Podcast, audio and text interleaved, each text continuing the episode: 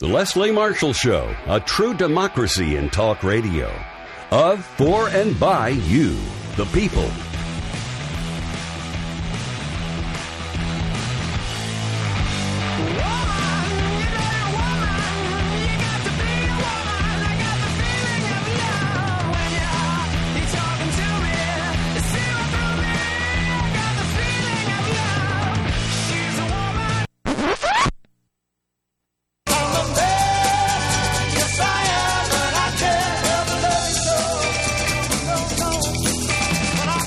Good afternoon and welcome to the Leslie Marshall Show. As you can hear, no woman this hour. This is Mark Grimaldi, Leslie's executive producer, guest hosting the show from 3 to 4 p.m. Eastern today, as I do each Wednesday as Leslie fulfills her TV duties. Today we have uh, a great hour lined up for you. A lot of people have been uh, wondering about Bernie Sanders, Senator Sanders' health care plan as it was released Sunday night, a couple hours before the debate. Uh, it was a central issue during the debate, as it has been throughout the Democratic primary. Um, and I tried to find a, a, good review of the health care plan, and, and a lot of people were talking about it and releasing comments regarding what you know some politicians or people in each of uh, Sanders and Clinton's campaigns had to say about the health care plan. But I had a hard time honestly finding a good nonpartisan analysis of the plan or an, an author who wrote about one. And finally, I found what I thought was the best article literally on the internet. I used, you know, or at least you could find through Google, uh, through uh, a man named Jonathan Cohn, who is a senior national correspondent at the Huffington Post. He's a longtime writer on social wealth, welfare and healthcare. And he also is the author of the 2007 book, which is very. Um, relatable to what we're talking about now. The title is Sick The Untold Story of America's Healthcare Crisis. And uh, the article he wrote uh, is entitled, which you can find it right on the Huffington Post's website. It's called Bernie Sanders Releases Health Plan, and it's even more amb- ambitious than you thought. Uh, so I thought we'd get Jonathan on to uh, talk about his article and, more appropriately, Senator Sanders' health care plan. Jonathan, welcome to the Leslie Marshall Show. How are you doing today? Oh, I'm good. Thanks for having me on. Absolutely. So before I get into your article, did you know that there was not a very uh, large amount of materials available or articles available of people, you know, doing a good job analyzing his healthcare plan, and that you had the best article out there, in my opinion? uh, well, I appreciate the flattery. There, are, I have to say, in fairness to all the other people writing about this, I, I, I do feel like I read some other very good articles, but uh, um, you know, uh, it was I, I, I happened this is a case of being in the right place at the right time. I was literally when the plant when when Burn, when the Sanders campaign announced their plan, I was literally minutes away from posting a different article, oh. which I spent several days writing, sort oh, of summing up everything about single payer that I knew. So on the one hand, I had to scrap all that, which was kind of frustrating. But the other hand, I had it all swimming in my head, so I was able, you know, I mean, it was always, you know, just I, I was literally my brain was right there. So I was like, okay, I know what to do with this, and I was able to to kind of get through the facts of it pretty quickly, and able to get in touch actually with the economist who had done uh, the analysis that came with it to sort of say this, you know, because there's the plan and then there's here's what the plan would do. They went to an economist to add to to kind of offer an, an, uh, an assessment. I was able to speak to him, so I was able to do it uh, quickly and straightforwardly. So I, I, I got a little lucky and unlucky, both in, unlucky in having a very humble. We always like yeah. somebody who's good and humble, so that's a good combination. well, getting into the plan, um, as you know, uh, Senator Sanders is calling his health plan proposal Medicare for all. Um, but specifically in your piece, you wrote that the term Medicare for all kind of underestimates the ambition of what he's proposing. Why why did you write that? Right. So there's really two ways, uh, two, two, two reasons I had in mind. Um, uh, the first is, and, and, and if you're a senior on Medicare, this will make a lot of sense to you, or if you know Medicare well, this will make a lot of sense to you. So, you know, Medicare, you know, it's often people refer to these plans as Medicare for all frequently because it is the government, and the government provides Medicare to people, and now the government would be providing uh, insurance to everyone, not just seniors. So it's giving you know something like Medicare to all people, and that that's true. It's, a, it's I think it's a totally fair description. Where where the that sort of understates the ambition is that the first, you know Medicare itself, uh, if you're on and again if you're on Medicare, you know this. Um, the actual basic Medicare plan is not that generous. Um, if you are on Medicare, almost everybody ha- you know ends up getting supplemental insurance, and that's because Medicare leaves you with a lot of copayments a lot of out-of-pocket expenses. There are limits if you go to the hospital and so forth. And so people go and buy these uh, medi- these supplemental plans, which are called Medigap plans. Um, uh, and uh, in, in, in, addition, uh, to get their drug coverage, they go through the Medicare Part D program, which is a whole separate program, which is all run by private insurance companies. So, you know, uh, this the result is on Medicare, you, you buy these supplemental policies, and even with them, typically you have some co-payments, right? You have you pay this much at the doctor's office, you pay a couple bucks for a prescription. Well, the Bernie Sanders plan, and and, and I read this, I thought that can't be right. I actually called them up, said, "Is this right?" And they said, "Yeah, this is right." Um, for all you know there's no co-payments. There's no deductibles. This is like 100% insurance which is more generous than what people get on medicare. It's more generous than what people you know if you have a plan from an employer you know even has even if you have like gold what they consider people call gold plated insurance the best insurance you can get from a really generous company. It's not that generous. There's always you're always paying a couple bucks at the at the pharmacy or whatever. This plan has no co-payments. Now there's an asterisk on that because it's for covered services. So if you get like cosmetic surgery, and you know, or something that the sort of you know the system determines is optional, then it won't cover it, and then you're out of your own pocket. But it's very generous. And the other thing is, a lot of people in Medicare now opt into. There's you have the option in Medicare. If you want to, instead of just using the regular Medicare plan, you can actually enroll in a private insurance plan altogether. Um, these are called Medicare Advantage plans now, and you know United Health offers a bunch of them, Blue Cross plans, and the basic deal is they cover everything you know, again, there will still be co-payments and whatever, but it's sort of one, and you're you're in a private insurance plan, but you're on Medicare. Well, as best as I can tell, and and here I'm going to put a little footnote that I'm not 100% sure about this because there's some confusion, and I'm not, but as best I can tell, those plans go away also. So basically, private insurance, health insurance industry as we know it is gone and it's being replaced with an entirely public insurance system that covers everything, and that's that's a lot more than Medicare. So I think that's very fair to say, and I think the, the thought of no co-payments and no deductibles. I mean, just from the standpoint of being an American and having that be your health insurance plan, would be incredible. Um, and I think it's, as you said, rightly so. It's a very ambitious plan.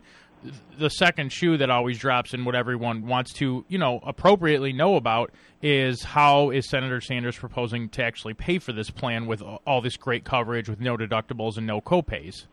Right. Well, it's, it's it's a very good question, and I think a lot of people have looked at this. Uh, you know, the first reaction is he he does list. I mean, he, he has gone to the trouble to say, "I'm here's how I'm going to pay for it," and like I said, he got an economist to sort of run some numbers to show that it works.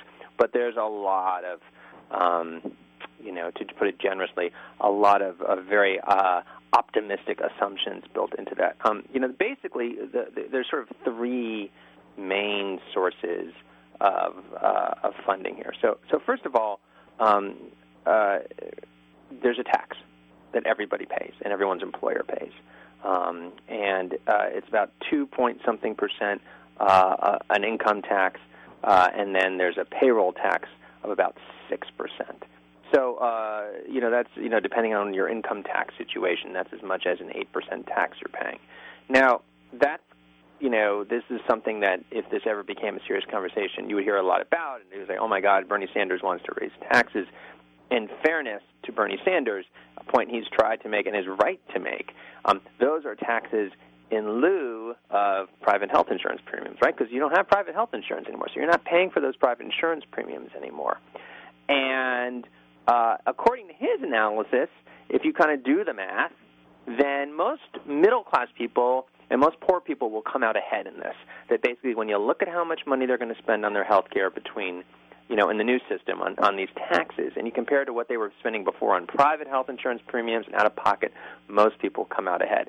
So there's the tax, um, but then, you know, that uh, the reason he can make those numbers add up is he also thinks this system is going to kind of save money, and it'll do that primarily in two ways. Um, one is that he said, look, you know, today we spend all kinds of money if you, you know, on billing, right, for insurance company billing, right? I mean, you know, if you ever been to a hospital or a doctor's office, they have huge departments who do nothing but bill insurance companies, and then they argue with the insurance companies when the insurance companies say they won't, you know, pay the bills, and this goes back and forth, and that's, you know, that that waste is, is costly. So he says, all right, we're going to save a lot of money that way. And then the other way, he says, all right, we are going to really use the power of the government to drive down prices in the healthcare system. So we're going to go to the drug companies and say, look, you have to give us the same low prices that other countries get and that the Veterans Administration gets right now. Um, uh, he doesn't. He's not explicit about this, but it, it appears. I'm assuming. Again, it's hard to know for sure that he would sort of say to hospitals and doctors that you're going to get paid more like what Medicare pays you, and Medicare pays less than private health insurance. So basically, uh, again, I think that there's three ways: it's it's taxes, it's saving money through cutting out waste, and it is sort of you know forcing prices down on the healthcare system. He says in this analysis that would not just pay for the new plan, but actually save us money in the long run as a country. And you know that's at least that's the theory. And I say that's a theory because the numbers are, you know, there there there's a whole debate about how reliable those numbers are and what it would take to achieve those numbers. But if you're sort of looking at what he's claiming, that's what he's claiming. All right. After we get back from break, I want to uh, talk to you, Jonathan, about the economist from the University of Massachusetts at Amherst who did an independent of, uh, analysis of the senator's health care plan. Because, as you said, there's some claims in the plan, and you know we need someone besides Senator Sanders who's proposing the plan to give a fair analysis of it. So after the break, we're going to talk with Jonathan about what um, this economist found. Gerald Friedman uh, is his name. And uh, what did he think of the plan? So if you'd like to join in with Jonathan and myself, if you have any comments about Senator Sanders' health care proposal or uh, our health care system in general, or we're also going to get to uh, what Secretary of State Clinton wants to do regarding her health care plan. So if you'd like to comment on any of these topics, you're more than welcome to call in at 8886 Leslie. That's 888 653 7543. This is Mark Grimaldi in for Leslie Marshall, and we're joined by Jonathan Cohn of the Huffington Post. We'll be right back after this quick commercial break. Life, liberty, and the pursuit of truth. The Leslie Marshall Show, 888 6 Leslie.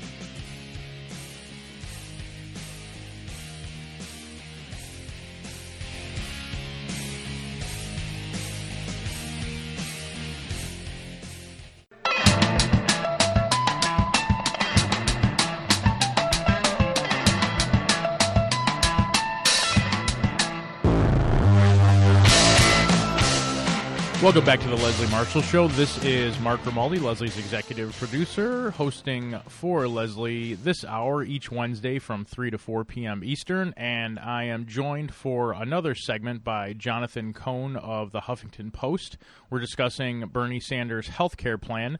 And before uh, we went to break, I alluded to the fact I wanted to ask you about uh, Gerald Friedman, who's the economist at University of Massachusetts at Amherst, who did an independent analysis of the health care plan. What did he have to say about the plan, Jonathan? So he basically uh, he went through the plan. He said, "All right, here's what Bernie Sanders wants to do," and then he said, "All right, how do we know what what that will work out to?" You know, when Bernie Sanders says, "I want to replace, you know, private insurance with public insurance, and that's going to save."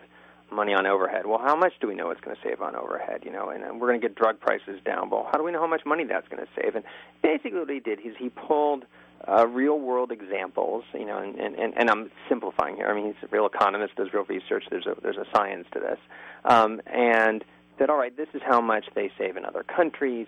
This is how much you know physician offices say they're spending on overhead, and you know, using those numbers, he came up with a with a ballpark. These are these are very rough estimates. He would be the first to tell you, and you know, it's a campaign, so you expect this. Mean, there's nothing wrong with that at this point, and, and you know, that's what you do at this point in, in, in the political cycle. Um, he said, "All right, you know, I'm looking at this, and it looks to me," he says, like, okay, we can, you know, these numbers can work out under ideal conditions, where again, most middle class people will come out ahead financially. Most poor people will come out ahead financially. Um, the rich get socked because you know Sanders by design is saying I'm going to have to tax some people a lot. I'm going to make it the wealthy who have to pay a lot. I'm going to really I'm really going to hit them hard. And then you know there are these savings that come from the healthcare industry. Some of it from from from savings, some of it from cutting what you know cutting their incomes basically. And he said you do all this, and you end up with uh, middle class poor people coming out ahead and uh, overall, our health care bill comes down. Now, I always caution people that when we say, and this is something we learned in 2008 and 2009, when you say your health care bill is coming down, that doesn't always mean it's going to come down in absolute terms. It frequently means relative to what you would have spent in the world where the health care reform didn't pass. The numbers here are there's some of both. I mean, there actually, you know, some people actually would come out. You know, if if you could snap your fingers and impose the plan tomorrow, they actually would save money But uh, overall, we're really talking about uh, reducing what we spend over time and then counting that difference as a savings, which is very real money, by the way. I mean, that's important. That's a good thing. I mean, we're, you know, when you think about the future of this country, when people we always hear about our fiscal problems, you know, we have deficits. Well, the, the issue is that in the future we're going to lose. We're running a big deficit. So if in the future you're not spending as much and you're saving, well, that that means it's a lower deficit, and that's that's terrific. Okay, well, speaking of the deficit, uh, Friedman's analysis says it would cut um, healthcare spending by six trillion dollars over the next ten years, and then a family with an income of fifty thousand dollars a year would end up saving about well a little over five thousand dollars a year relative to what they would spend in the current healthcare system. And then, if enacted, it would pay for 98% of the typical person's medical bills. I mean, the plan definitely sounds appealing, as you said, in its very early stages. But I think the other question is obviously, in our current system, what are the chances this has of going anywhere? And many people call it dead on arrival, like like Larry Levitt. Um, right. I think because, like you said, you'd be getting rid of our entire for-profit healthcare system. Then again, right. Sanders had said, if you're electing me, you know, I'm not going to get anything done unless we have a political revolution and change the Congress and the Senate. So this doesn't necessarily go against the grain of anything else he's proposing. Right, right. I mean, you know, uh, I've had very mixed feelings about this. Um, so, so if, when you think about these figures, when you think about these numbers, you know, people you know saving this much money and the country, you know, the deficit coming down and all that. You know, remember that there's sort of three assumptions baked into that. So the, the the first one is that this could pass. Okay, that this could get through the Congress, which I think anybody, I mean, even if you imagine Bernie Sanders getting elected, which I don't think is out of the question. But you know, uh, you know, uh, I think any Democrat running, you know, Bernie Sanders is not that. You know, he has a reputation for being radical. He's not actually that radical. Whether he could be made to look that radical is another question. But um, you know, imagine Bernie Sanders getting elected, getting this through Congress is almost unthinkable. And, and you just have to look at the at the at the at what it took to pass the Affordable Care Act. There's so much power to these special interests, and there are you know there's so much uh, uh, ambivalence about government, and you you know you are you know for better or for worse you are taking away the insurance that people have and replacing it with something else. And I could sit here all day talk myself blue in the face. Bernie Sanders could say you're going to get a better deal out of this, but people will demagogue it as saying, "Oh, you're taking away my insurance." So you have that. Um, you have the fact that if somehow you want to imagine this going through the Congress, the only way it gets through is that each of these, but you have to buy off the special interest, basically, which is what happened with the Affordable Care Act. And the drug industry is not going to stand down, or at least you're not going to be able to overcome them unless you soften the blow. Same for the doctors, same for the hospitals. You got to do. I, I, I don't. You know. I guess you can imagine a world where we will the private health insurance uh, industry out of business. I kind of doubt you could. So they're going to take a, a pound of flesh. And by the time you get on the other side of this, this plan, the numbers look very different because all those savings that Professor Friedman saw aren't there anymore because they had to really claw back what they were proposing. And then if you get to that place, and you get to the place where you actually pass and it looks even remotely like what Bernie Sanders proposed, now you have the fact that actually, when you kind of dig into these single-payer systems abroad, um, it is absolutely true. They do some. They, they they they work really well in a lot of other countries. And Jonathan, you know, unfortunately, I, I hate book, to cut you off, but we are out of time. But I encourage okay. people to check out more of your work, uh, which they can go to Twitter at Citizen Cohn, which is C O H N. This has been Jonathan Cohn, senior national correspondent at the Huffington Post. Thank you very much for joining us. And uh, again, a great article on this health care plan. If you're looking to find it, just go to HuffingtonPost.com. We'll be right back after this break.